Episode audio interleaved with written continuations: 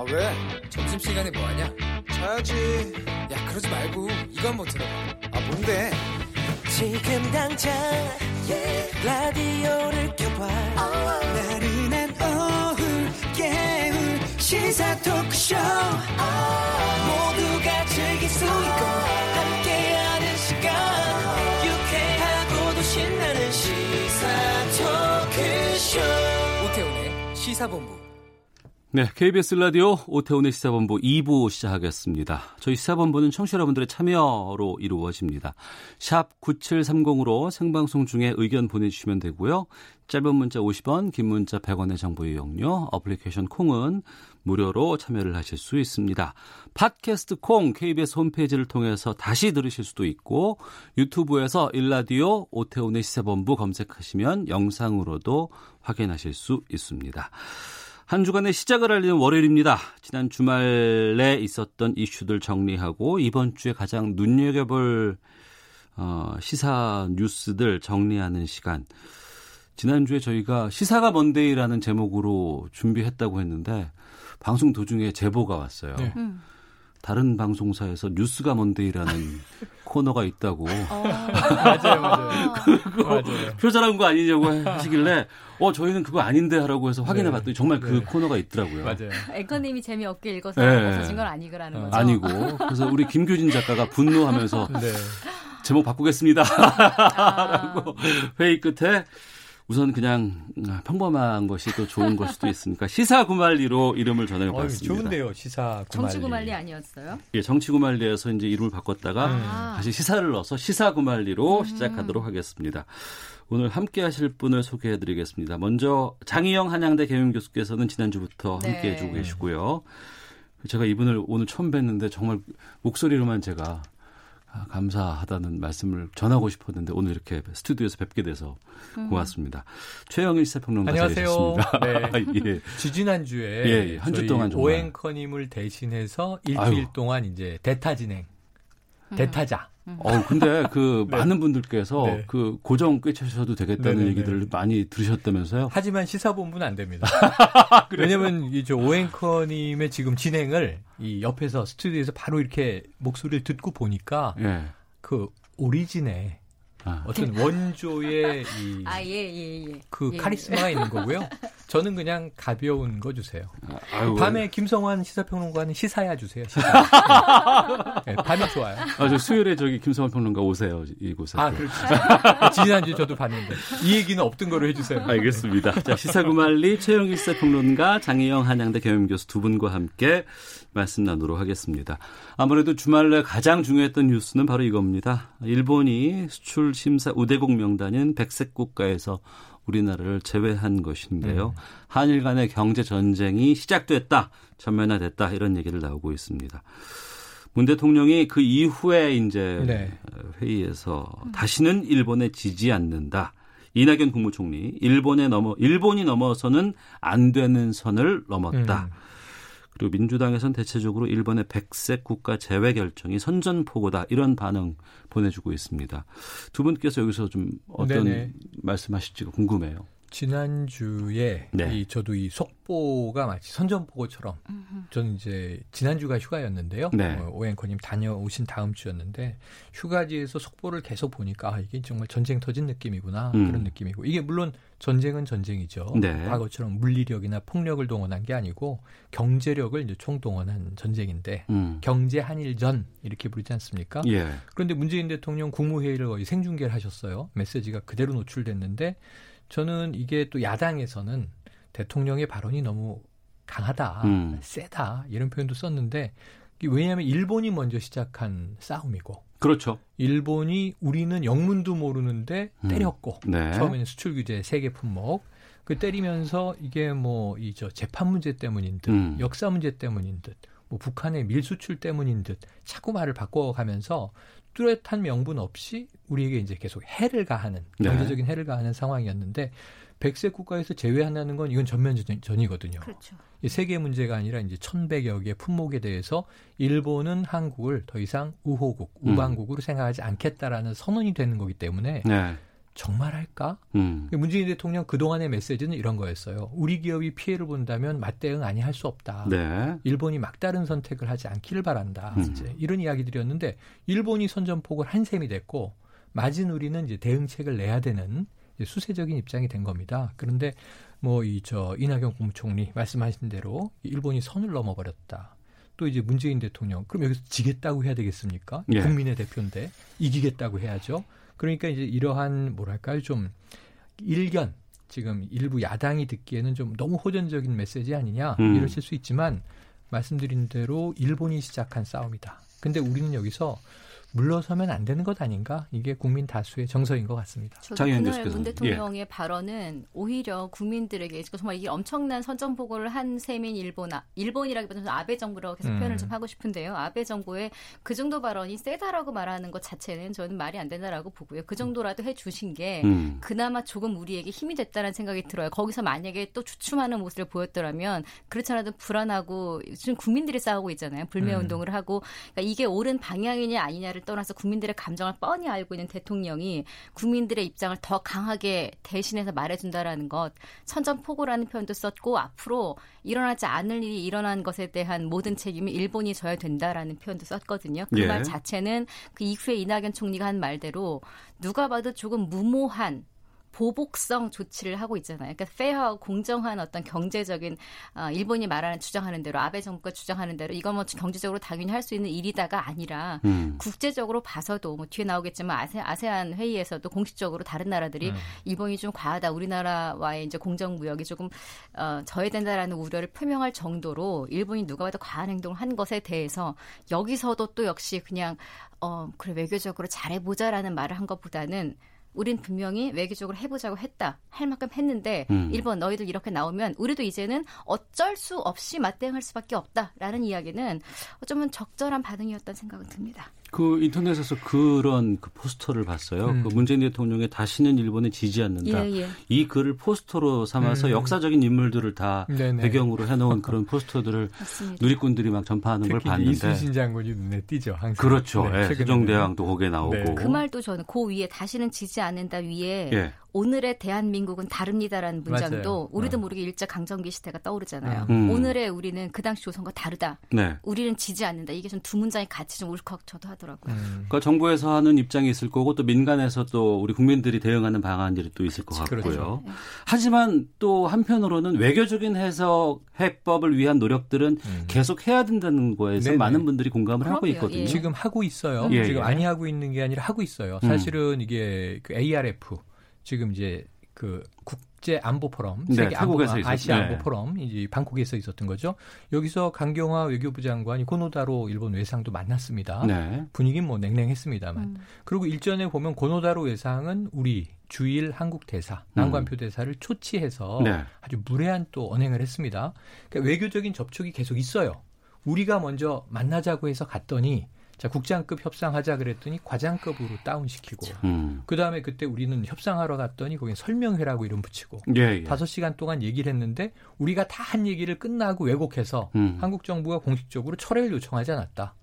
아니 그 얘기를 안 할 거면 우리가 왜 맞겠 왜 만났겠느냐? 예. 과장이 공항에서 이런 인터뷰를 합니다. 그러니까 일본이 우리한테 지금 귀를 막고 있어요. 음. 그러니까 이 야당이 이야기하는 외교적 해법이라는 게 사실은 외교적 해법 말고는 뭐냐? 네. 군사적 해법인 겁니다. 그 음. 전쟁이죠, 그게. 그러니까 전쟁 외에 소통을 통해서 풀어보자는 게 전방위로 외교적 해법이라면 우리 정부는 지금 다 쓰고 있는 거예요. 음. 미국을 좀 불러 앉혀놓고 예. 중재 역할을 맡아서 한미일이 함께 이야기해 봅시다. 음. 또 국제적으로 이 일전에 보셨지만 WTO 스위스 제네바에서는요 일반 이사회에서 일본 우리 포함해서 164개국을 놓고 호소했습니다. 네. 그때 김승호 실장 다녀온 모습 우리가 봤잖아요. 그래서 전방위로 외교적인 노력을 다 하고 있는데 딱 하나 네. 당사국인 일본만 귀를 걸어 잠그고 음. 우리가 소통을 거부하고 있는 상황이에요. 예. 그럼 여기서 우리는 더 어떤 외교적인 노력을 할 수 있는가? 음. 공식적으로 얘기를 해도 못 들었다고 이야기를 하고 네. 우리가 답변을 해도 한국은 뭐 답변이 없다고 이야기하고 음. 아베 총리가 딱 하나 중요한 힌트를 줬어요. 예. 뭐냐면 제대로 된 답변을 들고 와야 음. 협상이 시작될 수 있을 것이다. 네. 이게 수식어가 좀 틀렸는데 음. 저는 이거 어떻게 읽냐면 예. 아베 총리가 원하는 답변을 우리가 들고 가야만 그 말이죠. 음. 예. 협상이 재개될 것인데 네. 그건 뭐냐면 강제징용 배상 판결 무효화하고 음. 한국 내 일본 전범 기업에 대한 자산 압류 다 해제하는 조치하고 네. 그 중화적인 걸로 우리 대통령은 중재안을 음. 한국 기업과 일본 기업이 1대1로 예. 그이 배상액을 해결하자. 음. 그리고 이 문제는 꺾고 넘어가서 음. 과거는 정리해 나가면서 미래로 가자라는 제안까지 했는데 이것도 일본은 거부해요. 네. 그럼 이제 외교적인 노력은 저는 우리 정부는 다 하고 있다. 음. 그럼 이제 정치권에서 이야기하는 외교적 노력이라는 게 도대체 뭘까? 네. 어떤 노력을 외교적 노력이라고 하는 걸까? 이런 이야기를 합니다. 이 우리 사법부가 대, 대법원이죠. 강제징용 배상 판결을 내릴 때 네. 이걸 지난 정권에서 미뤄왔잖아요. 예, 예. 이걸 이번에 내리고 나서 음. 예견됐던 일이다. 음. 왜그 시간 동안에 미리 대비를 못했느냐? 네. 대비를 뭘 하죠? 음. 국산화를 미리 시작하나요? 일본하고 거래선을 우리가 끊고, 그러니까 그 수많은 품목 중에 세 개 품목 끊을 줄 알고, 뭐 고순도 이 저 불화수소라든가, 불화수소, 예. 에칭가스. 혹은 뭐 네. 이제 이 감광 레지스트라든가, 또 우리가 플로린 뭐 폴리이미드라든가 이런 걸 일본이 먼저 수출 규제 조치를 알고 미리 방어할 수 있는 게 아니잖아요. 네. 일본이 아픈 곳만 찔렀다라고 얘기를 했고 그걸 이제 전방위로 확대하는 과정 아니겠습니까? 그럼 우리가 만약 선제적으로 대응을 했다면 우리가 먼저 선전포고를 해야 되는 건데 우리는 침략국이 아니잖아요. 음. 이번에도 일본이 우리를 먼저 쳤고 우리는 대응하는 입장인 겁니다. 그 음. 외에는 일본과의 소통이 유일한 이제 좀 좁은 의미의 외교적 해법인데 이 통로는 일본이 지금 틀어막고 있는 상황이다. 그래서 저는 우리가 할 수 있는 방법은 여- 별게 없다. 음. 지금 이제 가야 할 길을 가고 있는 수순이다. 외통수 아닌가 이런 네. 생각도 해봅니다. 예, 청취자 의견 잠깐 좀 소개를 해드리고 어, 마이크 좀 드리겠습니다. 1954님, 대학생 딸이 방학 중에 친구들과 일- 일본 여행 가기로 하고 준비도 다 끝냈는데 음. 아, 이번 일로 여행을 모두 취소했다고 합니다. 음. 우리 젊은이들도 이렇게 멋지게 행동하는 거 참 보기 좋습니다. 5795님, 일본에 화가 많이 나는 것은 사실이지만 감정적인 대응만 하는 것은 옳지 않습니다. 주식 시장도 폭락하고 있고요. 우리 국민들의 피해를 최소화하기 위한 구체적인 대응 방안 나와야 할 것 같습니다. 라고 의견도 보내주고 계십니다. 국회가 뒤늦어졌지만 100일 만에 추경 통과시켰고 일본 대응 관련 예산은 2,700억 정도가 맞아요. 지금 포함되어 있습니다. 홍남기 부총리 우리 백색 국가에서 일본을 제외하겠다 이런 음. 조, 조치도 지금 발표가 되고 있고 게다가 지금 여러 얘기에서 나오는 주장 가운데 하나입니다만 그 지소미아라 그래서 음. 한일 군사정보보호협정 이거 파기해야 된다는 주장도 꽤 맞아요. 있거든요. 이런 것들 전반적으로 어떻게 보시는지 먼저 음. 장현 교수께서. 그러니까 저는 아까 그 외교전에서 우리가 이제 할 수 있는 일이 있냐 없냐 이 부분에서 아까 자유한국당의 입장에 대한 이제 평을 최 평론가님이 하신 것 같아요. 자유한국당이 말하는 외교적인 노력은 지금 이렇게 강경하게 나갈 게 아니라 일본하고 좀 잘해봐야 되는 것 아니냐. 근데 일본하고 해야 될 외교전 저도 이젠 사실상 없다고 해요. 음. 없다고 생각을 해요. 그동안 그렇게 노력했음에도 불구하고 일본이 이렇게 조- 화이트리스트 배제를 한 것 자체가 이미 그쪽에서 외교적인 손을 잡을 가능성은 전혀 없고 오히려 지금 강경화 외교부 장관이 밖에 나가서 이렇게 이런 걸 세계에 알리는 것 이런 것들이 지금 이제 우리가 할 수 있는 외교적인 방법이 아닐까 하는 생각이 듭니다. 그러니까 화해하는 제스처는 지금 어려운 상황이고 오히려 지금 일본이 한 이 짓에 대해서 이 만행에 대해서 세계적으로 알리고 이번에 그 의장 설명에서도 이례적으로 이런 단어가 나왔다는 이야기 나오잖아요. 반세계화라든지 뭐 무슨 자유무역에 대한 어떤 공정성이라든지 이런 얘기들이 아, 의장 성명에 나올 정도라는 것은 우리가 그 경영학에서도 국제 경영이라고 따로 별도 과목을 배우거든요. 국제 경영은 가장 이상적인 글로벌은 무역이 자유로워지는 거예요. 여기에 제재가 없어야 되고 평, 평등이 깨지는 부분이 없어야 되고 어느 한쪽이 이익을 취하기 위해서 어느 한쪽을 보복하는 게 없어야 되거든요. 공정하게 거래, 거래가 이루어지는 건데 지금 이 공정하지 않은 일들이 벌어지게 되면 전 세계적인 어떤 국제 무역의 어떤 질서에 교란을 줄 수 있는 거예요. 이 부분에 대해서 미국이 뭐라고 관여할 수 있는 것도 아니고 공식적으로 WTO에 이제 올렸으니까 그 기- 대답을 기다리면 되는 건데 아, 공식적으로든 비공식적으로든 심지어는 일본 내에서도 아베 정부의 이런 조치에 대해서 우려하고 반발하고 이런 시위대들이 있을 정도라면 이번 조치는 어, 일본이 잘못한 건 분명해요. 외교적으로 네. 우리가 지금 할 수 있는 건 이런 사실을 좀 더 널리 알리는 것. 그래서 특정 국가가 아니라 전 세계적인 분위기가 이로 인해서 우리만이 아니라 그러니까 대한민국뿐만 아니라 일본과 대한민국의 전쟁에서 대한민국뿐만 아니라 지금 핵심 반도체 쪽을 공략하는 이게 이후에 2차, 3차적으로 피해가 어디까지 갈 것인가를 봤을 때는 과연 한국만의 문제냐 아니거든요. 그러니까 방금 지금 예, 예. 국제 질서에 반하는 행동들을 일본에서 하고 있다고 하셨는데 예. 바로 그 부분이 주말에 또 일어났습니다. 음. 일본 아이치현 나고야에서 전시 중이었던 평화의 소녀상 음. 이게 일본 우익 정치권 인사들의 반발로 주말에 전시가 중지되고 철거되는 네네. 일이 벌어졌어요. 그렇죠. 예술 쪽으로까지 탄압이 지금 번지고 있는 상황이에요. 그러니까 문화예술 쪽인데 저는 이제 자꾸 우리 국민들의 불매운동 등에 대해서 예. 반일 감정에 편승해서 어. 정치적으로 보면 내년 총선을 좀 염두에 두고 예. 최근에 민주연구원의 뭐 보고서도 무리를 일으키지 않았습니까? 음. 좀 너무 격앙되는 것 아니냐라는 우려, 신중론도 음. 나와요. 그것도 예. 하나의 의견이니까 존중해야 됩니다. 그런데 문제는 저는 지난 주말에 그 일본 규탄 집회를 이렇게 지켜보면서 네. 너무 차분해요. 음. 그리고 이게 이 No 아베라는 피켓을 들고 있는데 사이사이에 한일 우호라는 한자로 쓴 피켓이 있어요. 네. 그래서 두 개의 집회가 섞였는지 알았는데 음. 같은 집회예요. 음. 그러니까 우리는 일본 사람을 미워하지 않습니다. 네. 아베 정권이 지금 잘못된 길로 가고 있습니다. 음. 그러니까 일본 정부가 좀 바로 잡아주길 기대합니다. 그래서 아베는 노, 그리고 이제 일본의 전범 기업을 필두로 한 일본 자본의 음. 공습은 우리가 보이콧하지만 네. 한일은 우호다. 음. 특히 일본 사람 우리는 환영한다. 이런 이제 표현이에요. 근데 지금 일본은 거꾸로 가고 있는 게 예. 일본이 우리보다 선진국이라고 늘 음. 우리가 이제 일종의 과거에. 편향된 예, 예. 생각에 빠져 있었는데 문화예술 측면에서도 혹은 민주화 측면에서도 음. 지금 일본이 우리보다 많이 낙후된 것 아닌가? 그러니까 지금 말씀하신 대로 나고야시에서 이 제목 자체가 이 어떤 표현의 부자유 전시회입니다. 네. 이게 트리엔날레라 그래서 3년에 한 번 열리는 겁니다. 여기에 이제 다른 전시회에서 거부됐던 작품들이 모여서 음. 전시되는 건데 소녀상이 있었어요. 예. 근데 1일 날 개막했는데 나고야 씨가 주최를 했고 음. 후원을 했고 그래서 이제 열렸는데 사흘 후에 소녀상 철거해라. 근데 그 이유가 뭐냐 하면 1,400여 통의 뭐 협박, 항의, 전화, 와 이메일, 이 네. 쇄도했다는 거죠.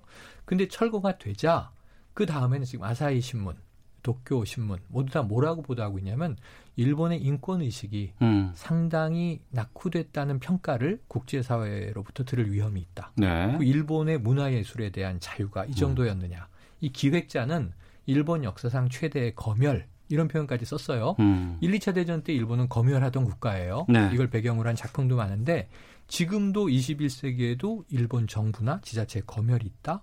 그래서 이제 결국은 쉽게 말씀드리면 아베 정부는 자신들의 이 군국주의 또 이 강점기 음. 역사의 정말 이 추악한 과거를 다 덮고 싶다. 네. 보고 싶어 하지 않는다. 직면하고 싶어 하지 않는다라는 반증인 건데.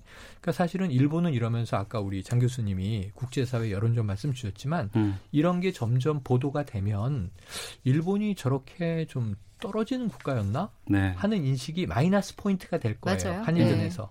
네. 이런 일을 또 일본 대사관 주도에서 독일에서도 벌이지 않았습니까? 네. 그, 교수님? 그 소녀상 철거 문제가 전 이번에 그 아베 정부가 지난 금요일에 뭐 화이트, 화이트 리스트 배제한다 이거가 똑같은 거라고 봐요. 뭐냐면 음. 자기네들은 원인이 있잖아요. 이런저런 이유로 우리 이렇게 할 수밖에 없었다라고 하는데 누가 봐도 심지어 일본 국민들도 이거 조금 이상한데 이거 장면 정치적인 거 아닌데라고 누구나 해석할 수 있는 음. 말도 안 되는 핑계를 대고 있고 소녀상 문제도 똑같아요. 테러 위험이 있어서 철거했다?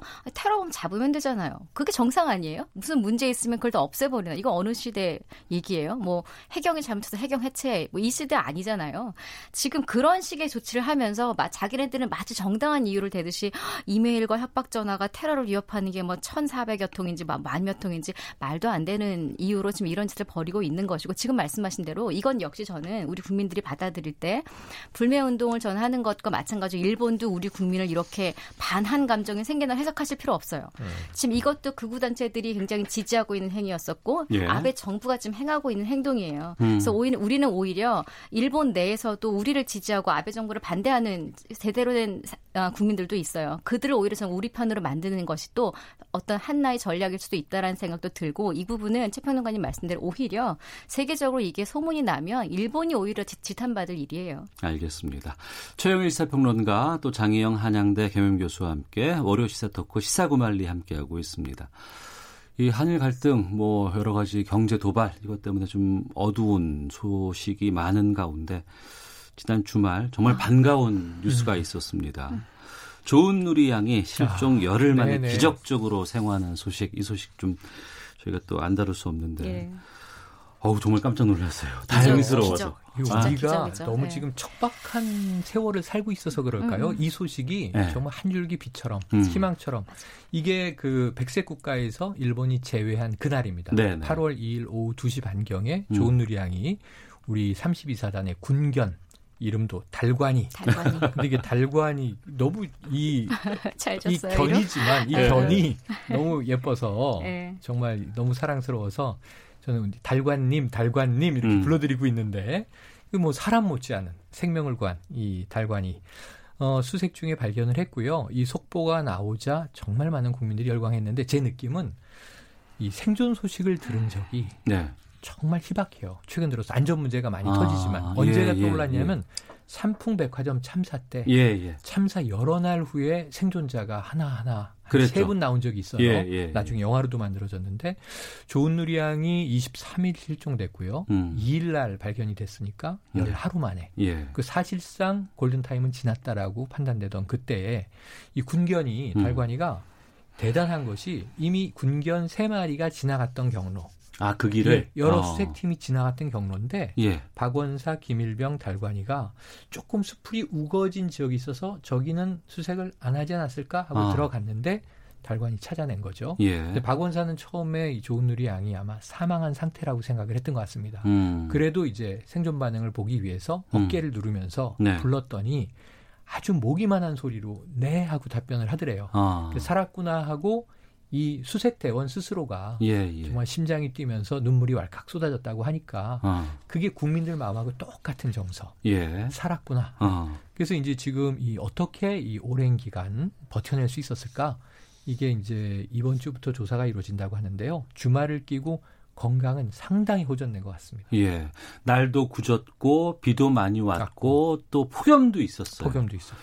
그 가운데 그래도 그 열흘이 넘는 시간 동안 계속해서 수색을 우리가 끈을 놓지 않았던 것도 맞아요. 상당히 좀 고맙다는 생각이 좀 들어요. 맞아요. 수색을 어. 놓지 않은 것에는 당연히 뭐 경찰이나 뭐 당연히 해야 될 일일 수도 있겠지만 온 국민의 염원이 너무나 뜨거웠잖아요. 음, 사실 닷새 지나서부터는 많은 분들이 발견이 되더라도 음. 상태가 혹시 최악의 상태일까봐 걱정을 저도 그랬었어요. 음. 그러다 보니까 우리가 기적이라는 표현을 쓰는 거고 아무리 건장한 뭐 사- 청년들도 산속에 갇혀서 게다가 이 폭염에 이 폭우에 각전 각종 악천후 속에서 과연 버틸 수 있을까 이 소녀가 네. 라고 생각했는데 너무나 너무나 여러 가지 다행인 것들이 이후에 이제 발견되는 게 좋은 누리 양이 워낙 또 그 전국체전에 나가 장애인 수영 선수권 어, 대회에서 맞아요. 은메달을 딸 정도로 아. 기초 네, 체력이나 선수더라고요. 지구력이 좀 강했어요. 그러다 어. 보니까 아마도 스스로의 생존 본능도 강했을 수 있다는 생각이 들고 발견 당시에 치아 이 사이에 흙 같은 게 가득 있었다라고 음. 하거든요. 그게 스스로 물을 마시기가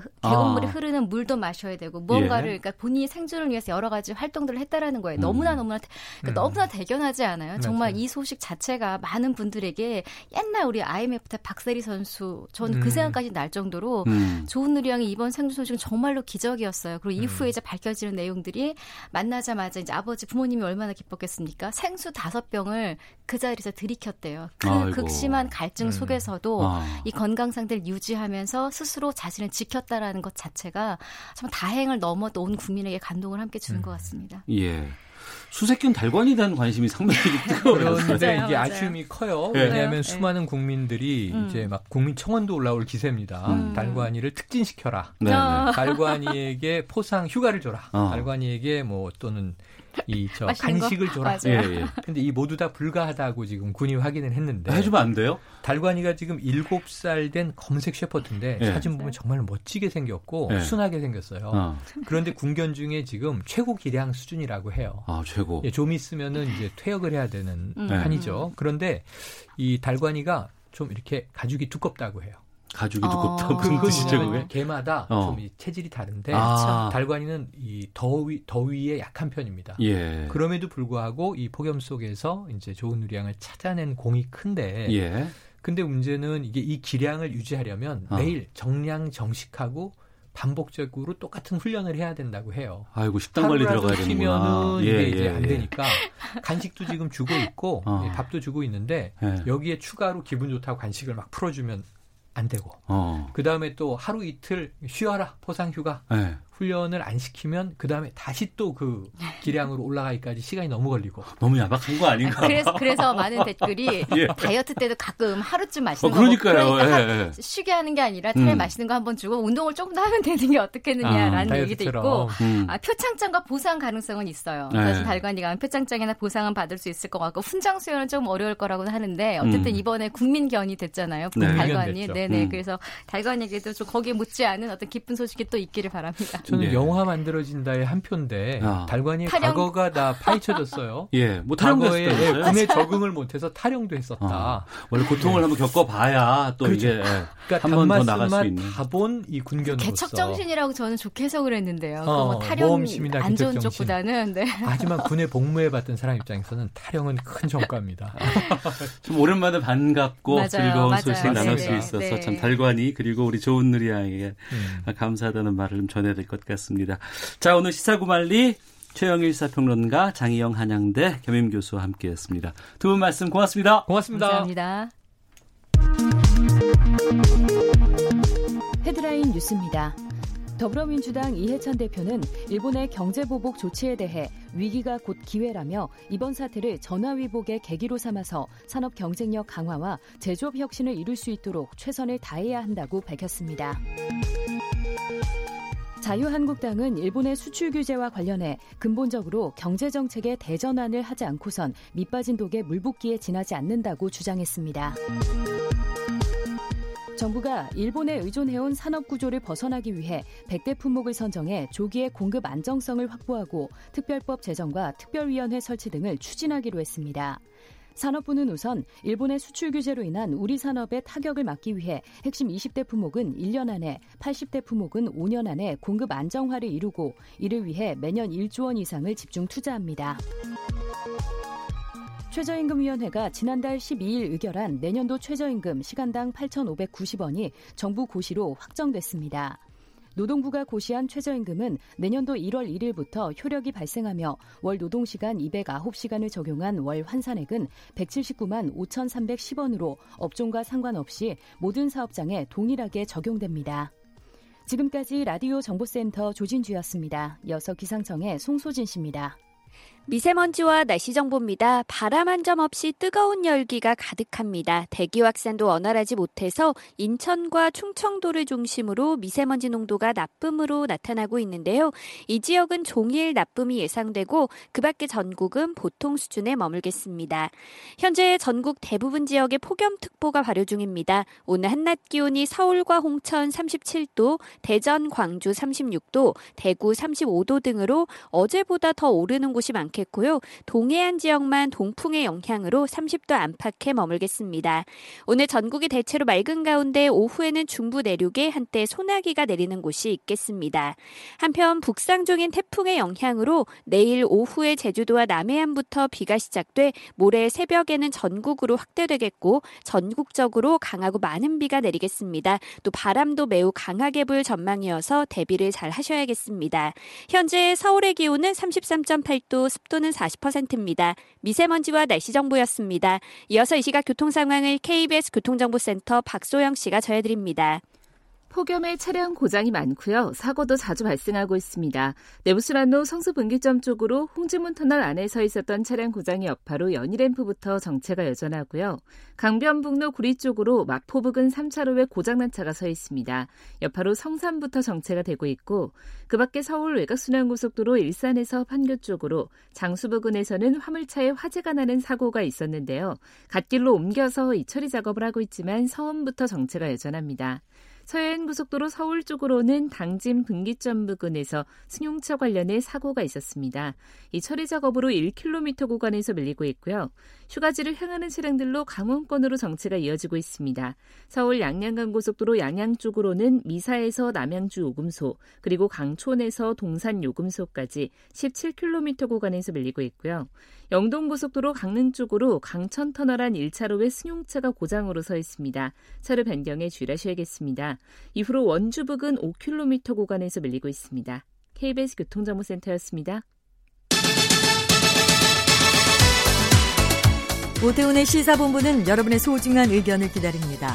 짧은 문자 50원, 긴 문자 100원의 정보 이용료가 되는 샵 9730, 우물정 9730번으로 문자 보내주십시오. KBS 라디오 앱 콩은 무료입니다. KBS 라디오 오태훈의 시사본부. 지금 여러분은 대한민국 라디오 유일의 점심 시사 프로그램을 듣고 계십니다. 네. 우리나라를 둘러싼 치열한 외교 상황을 명쾌하게 정리하고 분석하는 시간입니다. 매주 월요일에 함께하고 있는 외교 전쟁 국립외교원 김현욱 교수 연결하겠습니다. 안녕하십니까? 네, 안녕하세요. 그야말로 외교 전쟁입니다. 네. 일본이 우리나라를 화이트리스트에서 제외하기로 했고요. 이 후폭풍이 거센데 먼저 이번 결정의 의미 우리가 외교적으로 어떻게 해석을 해야 한다고 보세요?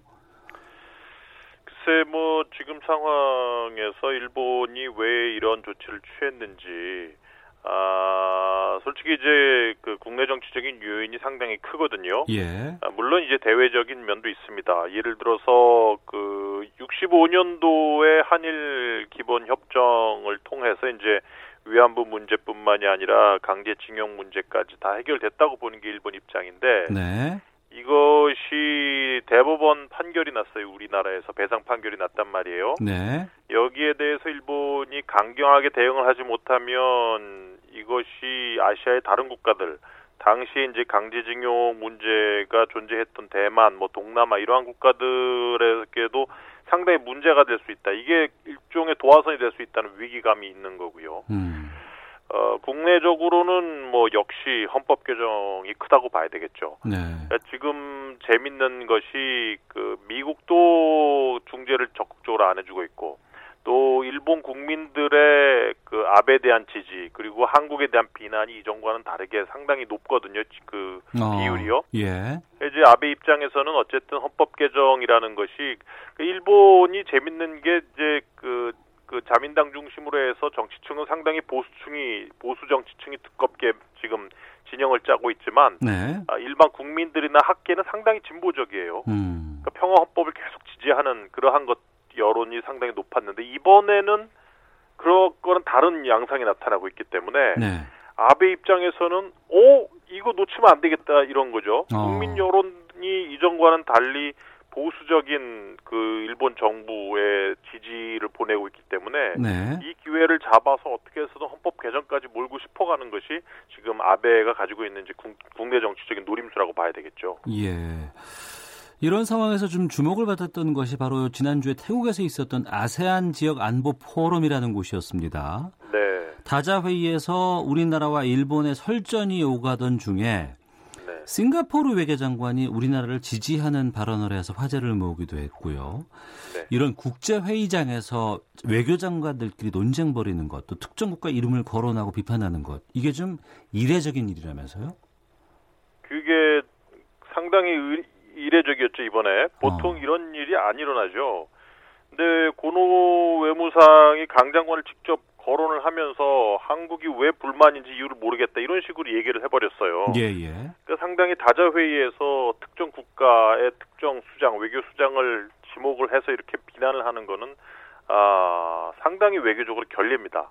음. 근데 재밌는 것이 그 아시겠지만 화이트리스트 즉 일본의 화이트리스트에 포함되어 있는 국가가 지금 한 27개국이에요. 예, 예. 아세안 국가는 여기에 끼어 있는 나라가 하나도 없어요. 우리만 있었다가 이제 빠지게 된 거죠. 네. 예, 예. 그러니까 일본 입장에서 이 문제를 공개적으로 거론한다는 자체가 좀 바보스러운 일이었다는 거죠. 어. 그렇다고 한 그렇게 되면 즉 그 왜그 뭐야 그 백색 국가 리스트에서 한국이 빠진 거를 가지고 왜 한국이 탓하는지 모르겠다라고 얘기를 해버리면 음. 동남아 국가들 입장에서는 그럼 우리는 왜 없었지 왜 빠져 있지 우리는 왜 빠져 있지 이런 푸념을 하게 된단 말이에요. 그렇겠죠. 예, 그러니까 싱가포르 외상도 그 당시 그 얘기를 듣고 나서 어. 아 그럼 우리는 왜 빠졌냐?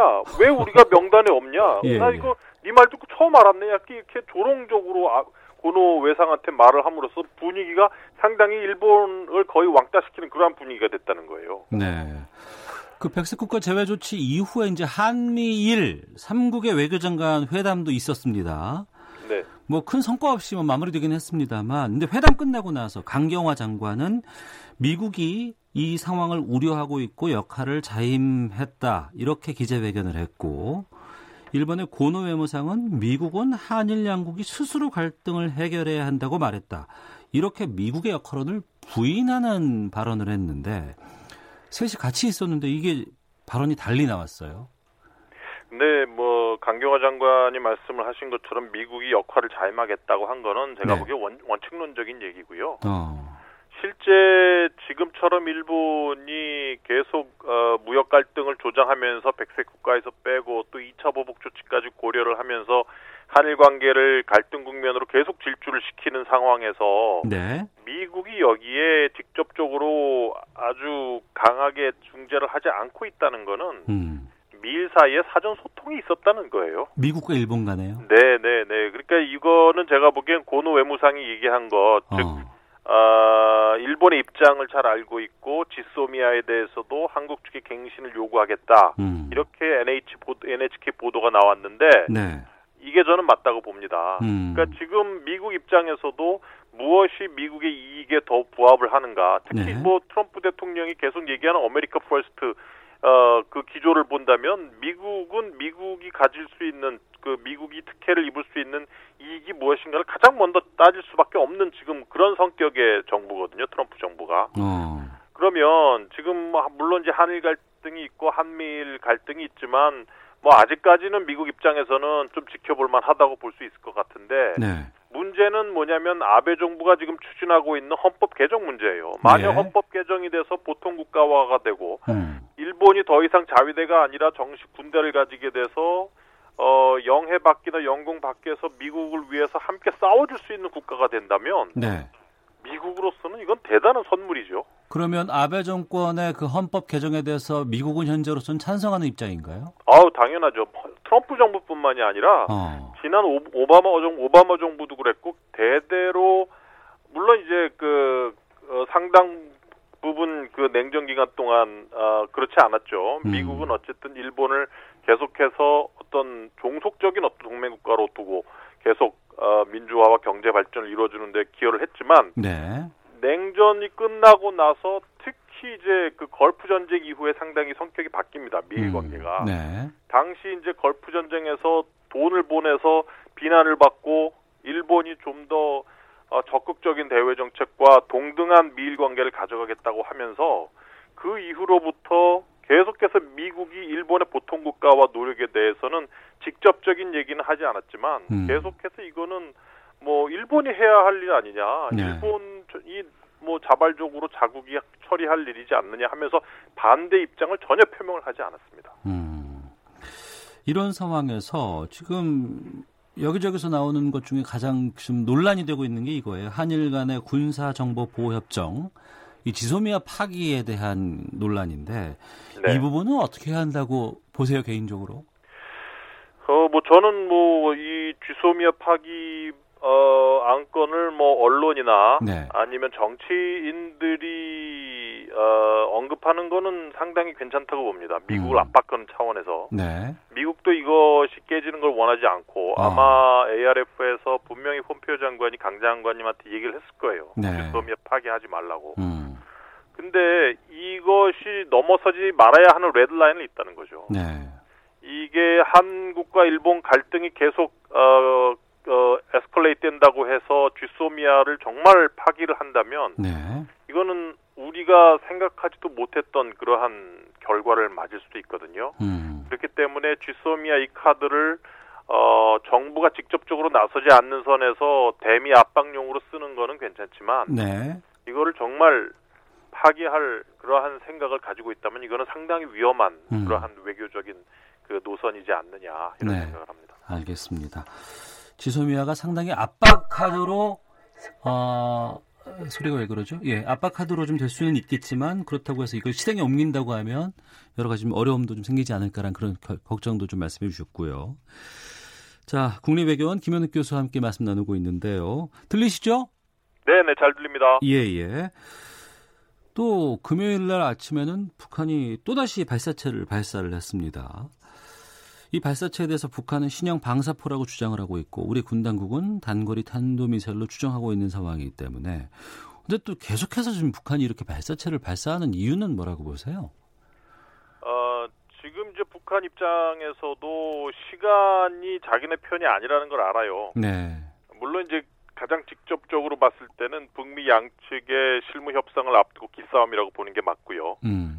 아, 물론 그 가장 중요한 것은 북한은 비핵화를 최소화하면서 즉 완전한 비핵화가 아니라 아, 부분적 비핵화 정도로 비핵화를 하면서 아마 원하는 수준의 제재 완화를 다 얻으려고 할 겁니다. 아, 그런 입장 차이는 미국이 원하는 입장은 아니거든요. 네. 미국은 비핵화의 상당 부분 진전, 적어도 베리피케이션, 검증 단계까지 가야 그래도 일부 제재 완화가 가능하다는 입장이기 때문에 음. 지금 상태에서는 여전히 기싸움 성격이 크다고 보는데 네. 근데 문제는 뭐냐면 어, 북한 입장에서 과연 트럼프가 재선이 됐을 경우에 안심할 수 있는 상황이 오겠는가라는 거죠. 어. 트럼프가 재선이 됐다. 예. 그 다음에 트럼프가 걱정할 게 뭐가 있을까요? 어. 더 이상 국내 정치적인 제- 걱정은 할 필요가 없어요. 재선할 때까지는 이게 큰 영향을 미치지만 그렇죠. 재선하고 나버리면 네. 어. 재선하고 나버리면 앞으로 두 번째 임기인 4년은 완전히 보장된 4년이란 말이에요. 그렇겠죠. 그러니까 트럼프 대통령은 아- 아마도 국내의 어떤 뭐 국민들의 인기라든지 지지율 이거 상관없이 자기가 하고 싶은 대로 할 거란 말이에요. 예. 정말 막 나가는 트럼프가 될 가능성이 높죠. 어. 그렇게 된다면 지금처럼 북한이 비핵화를 상당히 더디게 가져가면서 네. 미국을 압박하고 미국으로부터 제재 완화를 얻어낼 생각을 할 수나 있겠는가? 아. 제가 보기에는 트럼프는 그때는 제재를 상당히 강화할 거예요, 아마. 그 얘기는 그 말씀은 올해 안에 무언가를 결정해야 그렇죠. 되는 가장 중요한 시점이 바로 그렇죠. 지금이기 때문에 이렇게 지금 발사체 같은 것들 계속적으로 네. 쏘아 올리고 있다. 네. 알겠습니다. 어 이건 다음에 직접 모셔서 말씀 좀 나눠보도록 하겠습니다. 고맙습니다. 예, 예. 네, 감사합니다. 네, 외교전쟁 국립외교원 김현욱 교수 함께했습니다.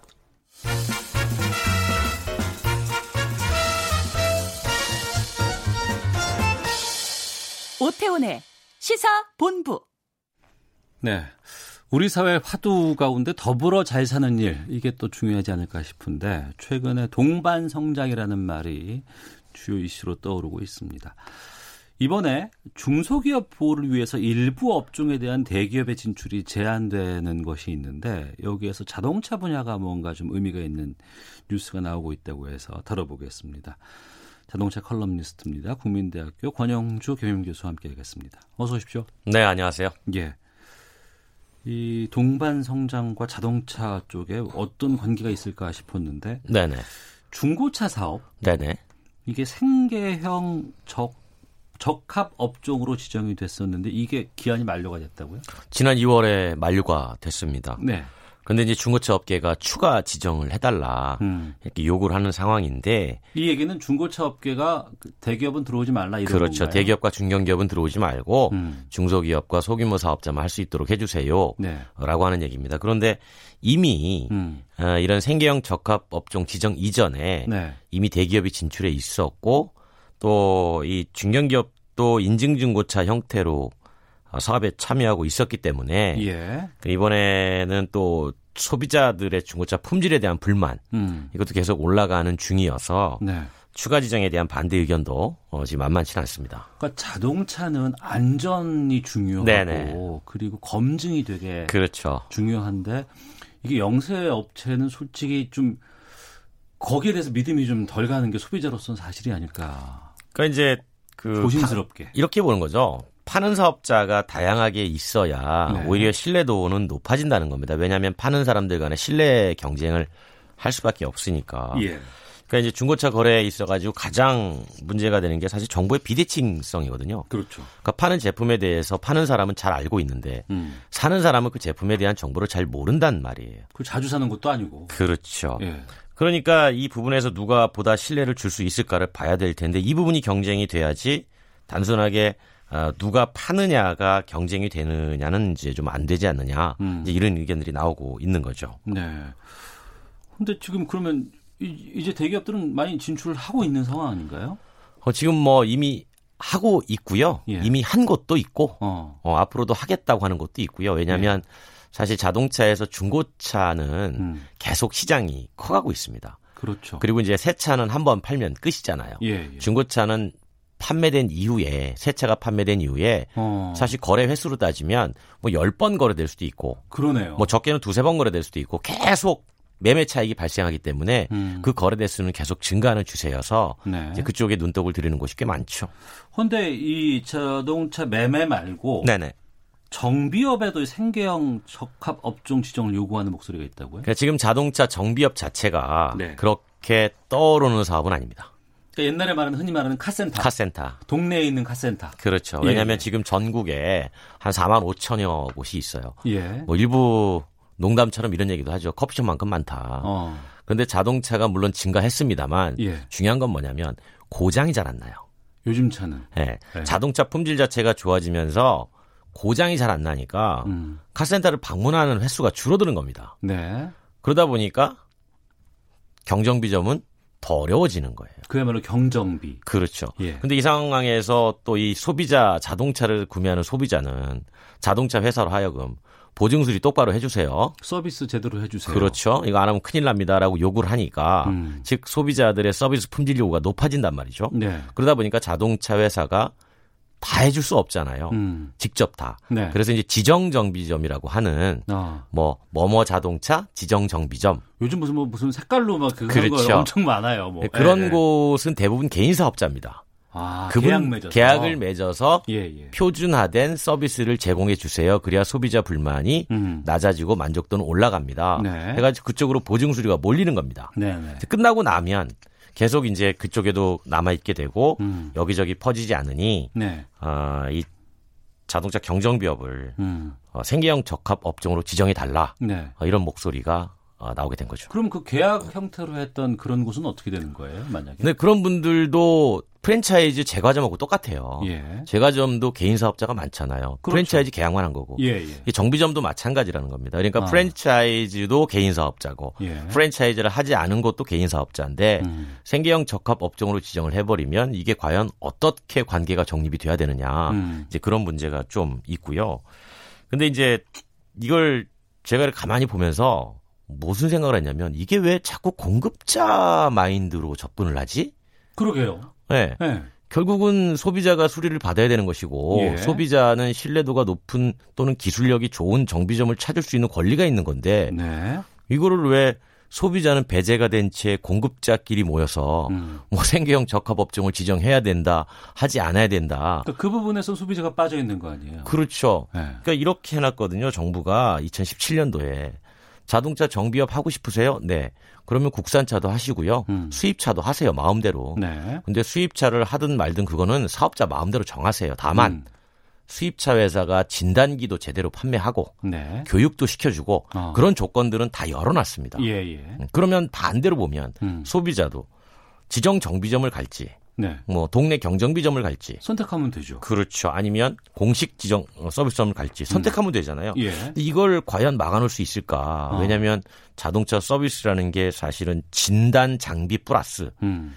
사람의 기술력이잖아요. 그럼요. 의사랑 똑같은 예. 상황이란 말이에요. 그러니까 잘 고치는 의사 찾아가듯이 어. 잘 고치는 사람 찾아가는 건데 그거를 제한한다? 라는 게 이제 조금 소비자가 빠진 상황에서 얘기되는 게 음. 좀좀 논란이 있다 이렇게 보는 거죠.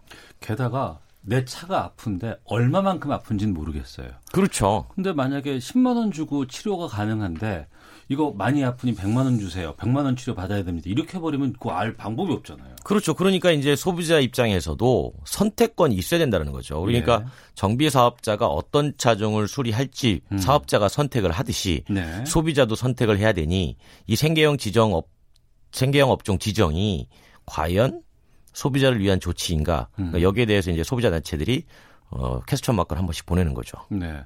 그리고 앞서서 이제 그나마 프랜차이즈 계약을 맺은 곳이 좀 사람들이 많이 찾아가서 네, 그렇죠. 인기가 뭐, 예. 있다고 하는데 거기는 또 보면은 그 차종 아 그 회사 차만 가서 받아야 되는 거 그렇죠. 아니에요? 거기 이제 대부분 이제 보증 수리 때문에 음. 이제 운영이 되는 거죠. 네. 기본적으로 3년 6만 킬로는 정부에서 의무적으로 음. 보증 수리 해주라고 하니까 네. 그 문제가 생겼을 때 보증 수리에 대한 만족도를 높이는 차원에서 음. 이제 서비스점이 개인 사업자의 위탁 계약 형태로 운영이 되고 있는 거죠. 네. 앞서 말씀하신 자동차 매매라든가 또 정비까지 포함해 본다 그러면 중고차 시장이 활성화된다 그러면 이 부분은 상당히 많은 소비자들의 권한이라든가 권리를 주장이 좀 필요한 업종이 되지 않을까 싶어요. 그렇죠. 왜냐하면 제일 처음에 말씀하신 것처럼 자동차가 우리가 그냥 뭐 옷 한 번 입고 이런 게 아니라 그러니까요. 운행이 되기 때문에 안전에 직결이 된단 말이에요. 예. 그러니까 나중에 안전에 문제가 생기면 그럼 대체 그 책임은 누가 질 거냐? 음. 라고까지 거슬러 올라가야 되기 때문에 이 문제는 조금 신- 기술도 쉽게 말하면 서비스인데 네. 그걸 제공하는 기술력도 경쟁이 돼야 된다라는 측면이 음. 분명히 고려될 필요는 있어 보입니다. 음, 알겠습니다. 이 부분 좀 꼼꼼히 좀 앞으로도 좀 따져봐야 되지 않을까 싶기도 하고요. 그리고 하나 더 짚어봐야 될 게 지금 그 일본 이 경제 도발 때문에 네네.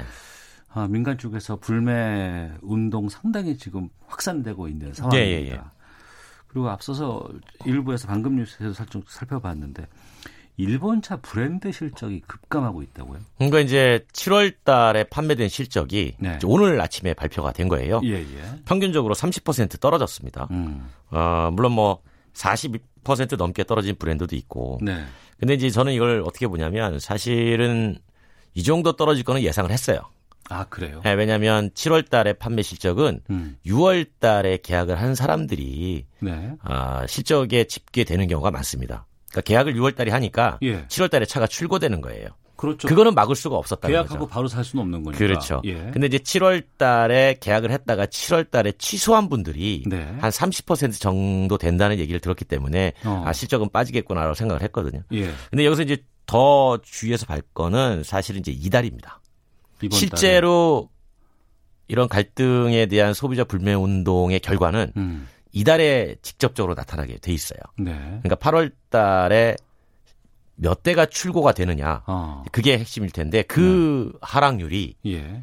상당히 높을 거다라는 예상이 벌써부터 나오고 있습니다. 아, 그래요? 예, 예. 왜냐하면 7월 달에 어쩔 수 없이 구매했지만 어. 계약을 취소한 사람이 있고 그러면 7월 달에 새로 계약을 한 사람들이 네. 8월 달에 차를 받는단 말이에요. 그렇죠. 근데 7월 달에 새로 계약한 사람들이 어. 큰 폭으로 줄어버렸습니다. 예.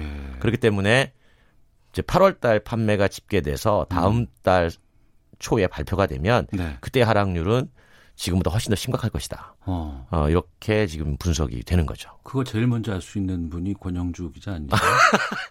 아예 뭐꼭 그런 건 아니지만 네. 어쨌든 좀 빨리 알 수는 있 기는 합니다만 공식적으로 음. 통계가 나올 때까지 기다려 보는 거죠. 네. 그 큰 폭이라는 건 대략 어느 정도일까요? 지금 예측하기로는 적게는 60%, 아이고. 많게는 70%까지 간다고 예측은 되고 있습니다. 아, 그렇군요.